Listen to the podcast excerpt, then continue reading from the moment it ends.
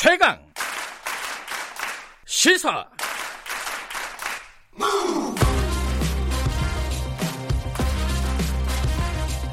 지금 여러분께서는 김경래 기자의 최강 시사를 듣고 계십니다. 아까 브리핑에서 잠깐 어, 전달을 해드렸는데요.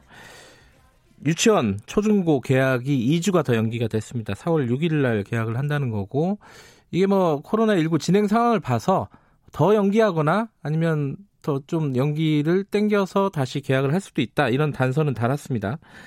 어, 이게 지금 가, 정에서는 굉장히 관심사 중의 하나입니다. 애들이 지금 학교를 못 가고 대부분 집에 있는 상황이기 때문에 이게 어디까지 갈지 그리고 계약을 하면 또 안전한 것인지 나중에 그리고 지금 학원 같은 데는 문을 열고 있는데 이건 또 어떻게 해야 되는 건지 여러 가지 얘기를 좀 여쭤보겠습니다. 교육부의 박백범 차관님 연결돼 있습니다. 안녕하세요. 네, 안녕하십니까. 교육부 차관 박백범입니다. 예. 어, 이게 뭐 연기를 한 사정은 충분히 이해가 됩니다. 그런데 예컨대 김성환 전북교육감 같은 경우에는요. 학교가 비교적 좀 안전한 거 아니냐 감염해서 그래서 계약을 하는 게 더 낫다 이런 주장도 있어요. 이런 주장도 충분히 좀 검토를 하신 거겠죠? 예, 물론 그 그런 주장이 있습니다. 이를테면 네. 전라남북도라든지 강원도, 제주도처럼 이제 감염자 내지는 확진자가 잘 많이 없는 지역에서는 이제 그런 말씀을 하실 수 있는데요. 네네. 저희들이 이렇게 계약을 연기한 이유는 네. 일단은 학교가 학생들이 밀집돼 있지 않습니까? 그래서 네. 집단 감염할 위험이 여전히 높고요. 네. 그 다음에 학생들이 학교 내에서 감염이 되면 이걸 이 감염된 아이들이 집에 가서 또는 사회에서 가정과 사회에 전파될 확률이 높다고 본 음, 것이고요. 네네. 세 번째는 학교가 개학을 하게 되면 그게 우리 사회에 미치는 어, 시그널 효과라고 그럴까요? 아하. 학원이라든지 종교시설, 예. 체육행사라든지 이런 데까지 영향을 미칠 수가 있습니다. 그래서 네. 이런 걸 저희들이 단독으로 결정한 게 아니라 네. 감염병 전문 의사 선생님이라든지 음. 질병관리본부, 중대보건하고 상의를 해서 결정한 것이라고 이렇게 말씀을 예. 드리겠습니다. 근데 아까 말씀하신 대로 그럼 지역별로 좀 다르게 갈 수 있지는 않았느냐 요 생각은 드는데 어떻게 보세요? 그럴 상황은 아니라고 보시는 거죠? 예, 그런 것을 위해서 저희들 교육감님들하고 같이 네. 상의를 했고요. 그래서 네. 17개 시도 교육감님들도 사실 한두 분 빼고는 대부분 전국적으로 음. 아직은 같이 가야 될 상황이다. 네. 이렇게 판단을 해주셨습니다. 의사 네. 선생님들도 같은 의견이었습니다. 근데 이게 뭐 당연히 그 차관님도 말씀하셨지만은 밀집된 환경이 위험하니까 지금 좀 피하자는 거잖아요, 당분간. 그렇습니다. 근데 이제 문제가 학원이에요. 학원은 지금 뭐 일부 보도에 따르면 강남 쪽 학원들은 뭐 한 7, 80% 이렇게 문을 열고 있다고 합니다. 더 열겠죠. 이렇게 어 앞으로 시간이 지나가면 지나갈수록 이 이거는 대책이 있어요? 어, 저희들도 그 부분이 가장 염려스러운 부분인데요. 예. 에, 학원 연합회라든지 각 지역별로 교육감님들께서 지금 학원에 대해서는 휴원을 더 연장해 주십사는 그런 권유를 드리고 있습니다. 물론 네. 나름대로 이제 학원에 그런 사정이 있기 때문에 그렇죠. 개원을 네. 하는 걸로 알고 있습니다. 네. 그래서 개원을 하더라도 방역 절차를 철저히 하고 네. 또 학생들 발열 체크를 한다든지 음. 또 저희들이 방역에 대해서는 교육청과 시도에서 지원을 하고 있습니다. 네. 기타 그 좀 더 더그 휴원을 연장할 수 있도록 네. 저희들이 여러 가지 방안을 강구하고 있다는 말씀을 드리겠습니다. 그 이게 사실은 학원 문제는 돈 문제 아니겠습니까? 이게 학원 중에는 영세한 것도 꽤 있고 이래가지고 뭐한 달씩 두 달씩 학원 문 닫으면은 생계가 위협을 받는 상황이 발생하잖아요. 학원 강사들도 네. 마찬가지고 이런 부분에 대해서 좀 대책이 마련돼야 되는 거 아니냐 이런 목소리도 있어요.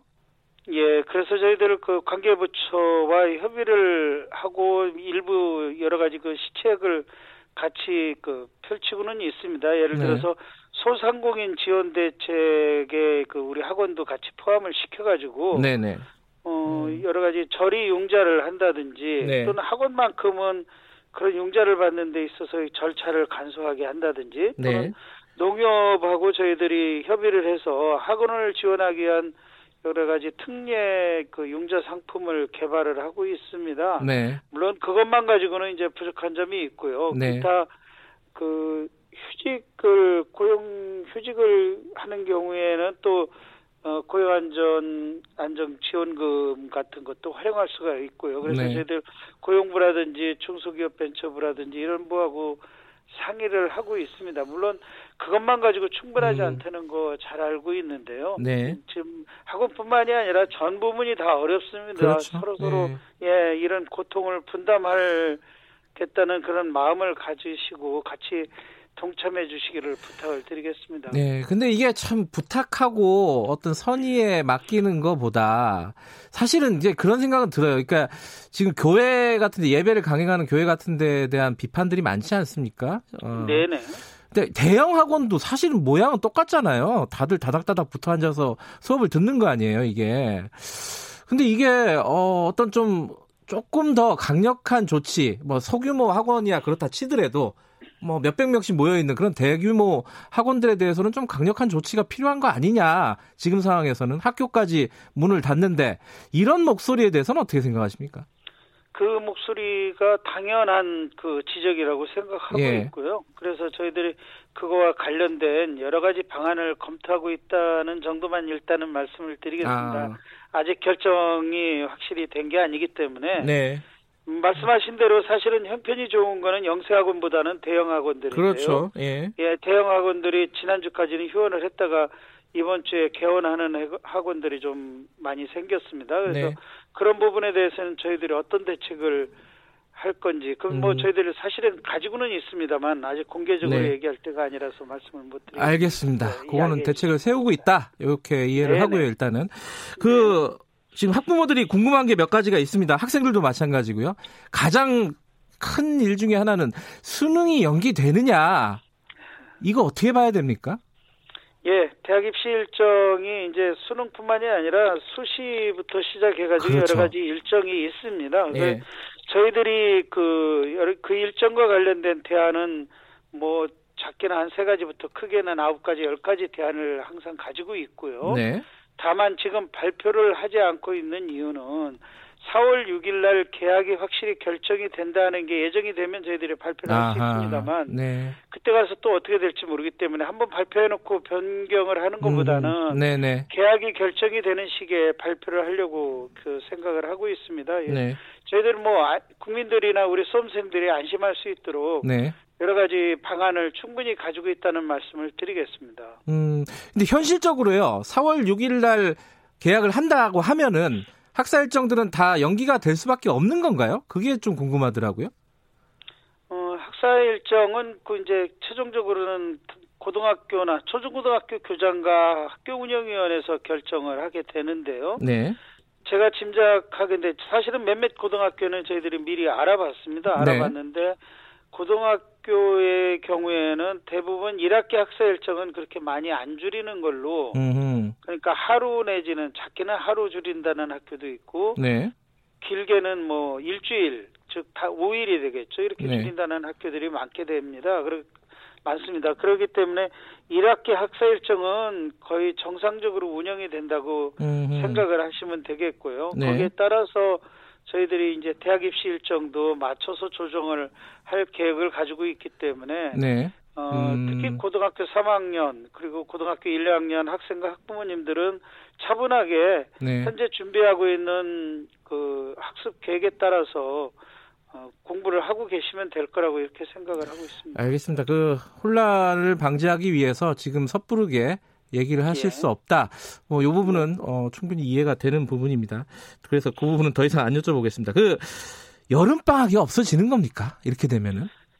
그래서 저희들이 이제 알아본 바라는 지금 예. 이제 5주가 연기가 됐는데요. 예. 5주가 연기된 것 중에 2주 정도는 어 여러 가지 그 수업 일수를 감축하는데 네. 감축하는 방법은 이제 방학을 줄이는 방법이 있고 예. 그다음에 학기 중에 중간 중간에 재량 휴업일이 있습니다. 네. 개교 기념일이라든지 소위 sandwich day라든지 네. 그런 걸 줄이는 방법도 있고요. 또 음. 경우에 따라서는 토요일 날 학교 행사 같은 걸 해서 네. 뭐 여러 가지 체육 행사라든지 기타 어, 수학여행 행사라든지 뭐 이런 행사들이 있지 않습니까? 네. 그걸 토요일 날 한다든지 해서 이제 그 방학 줄이는 것을 조금 줄일 그 음. 감축할 수가 있습니다. 그런데 아하. 대부분 지금 학교들이 여름방학은 짧고 겨울방학이 길기 때문에 네. 아마도 겨울방학을 좀 많이 줄이는 쪽으로 가지 않을까 음. 그렇게 예측을 합니다. 또 실제 음. 학교에다 물어보면 그런 계획들을 세우고 있어서 그렇군요. 생각만큼 그렇게 여름방학이 많이 줄지는 않을 아, 거라고 예상을 합니다. 이건 좀 애들이 안심하겠군요. 네, 네. 아, 그 돌봄 문제가 좀 심각해요. 지금 이제 긴급 네. 돌봄 대책들을 정부에서 마련을 했는데 이거 신청을 많이 안 하고 실제로도 많이 이용을 안 한다고 많이들 들었습니다. 왜냐하면은 학교에 보내는 게 긴급 돌봄으로 학교를 보내는 게 좀 꺼림직해서 그런 거죠. 애들이 모여 있으니까. 근데 그러면 이제 학부모들이 직장 맞벌이 같은 경우에서는 어, 돌봄 휴가 같은 걸 사용할 수 있어야 되는데 그건 또 현실적으로 어렵단 말이에요. 이 어떤 좀 대책들이 좀 아이디어나 이런 것들이 교육부 차원에서 좀 논의가 되고 있습니까? 예, 저희 그 교육부는 또 저희 그 교육부 장관님은 사회부 총리님 역할을 예, 하고 예. 계시고요. 예. 말씀하신 것처럼 어, 고용부라든지 기재부라든지 다른 중소기업부라든지 이렇게 그 다니시는 직장에서 안심하고 돌봄 휴가를 쓰실 수 있도록 저희들 그 여러 가지 그 방안에 대해서 촉구를 하고 또 논의를 하고 있고요. 예. 금방 말씀하신 학교에서 하고 있는 긴급 돌봄은 네. 충분히 안심하고 맡기실 수 있을 만큼 여러 가지 음. 조치를 강구하겠다는 말씀을 드리겠습니다. 이를테면 네. 아, 침에 아이들이 등교를 할 때 다 발열 체크를 하고 있고요. 물론 네.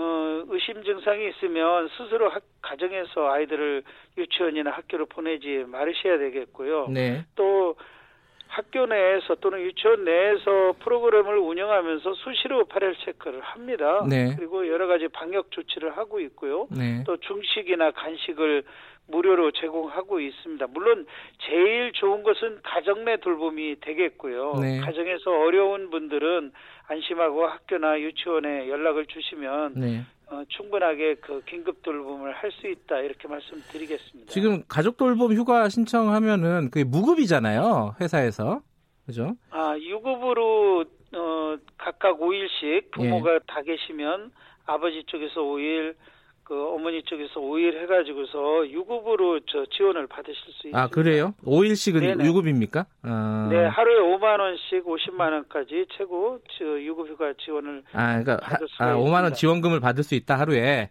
네네.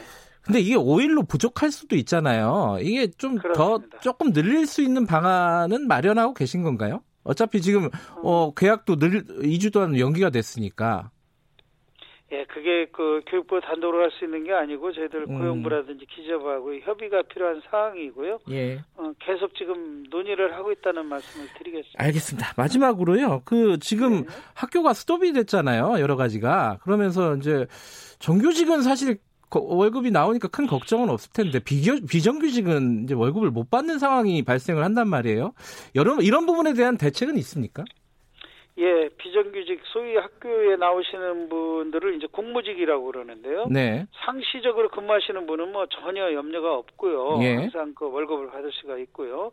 이제 방학에 안 나오시는 분들 이제 그 조리사라든지 일부 영양사라든지 뭐 몇몇 분들이 계십니다. 네. 그런데 어, 교육청별로 이런 분들도 이번 주부터 음. 저 출근을 이렇게 시키고 있고요. 네. 다음 주부터는 전 교육청이 다 그 출근을 하실 수 있도록 그렇게 조치를 했습니다. 즉 네. 다음 주부터는 정해진 월급을 받으실 수 있다는 말씀을 드리고요. 그게 이제 적기 때문에 네. 어, 상여금이라든지 기타 복지 포인트라든지 여러 가지 어, 받으실 수 있는 걸 미리 당겨서 받는 조치는 많은 음. 교육청들이 하고 있다는 말씀을 드리겠습니다. 알겠습니다. 오늘 뭐 친절하게 말씀을 해주셔서 어, 좀 이해가 여러 부분으로 됐습니다. 고맙습니다.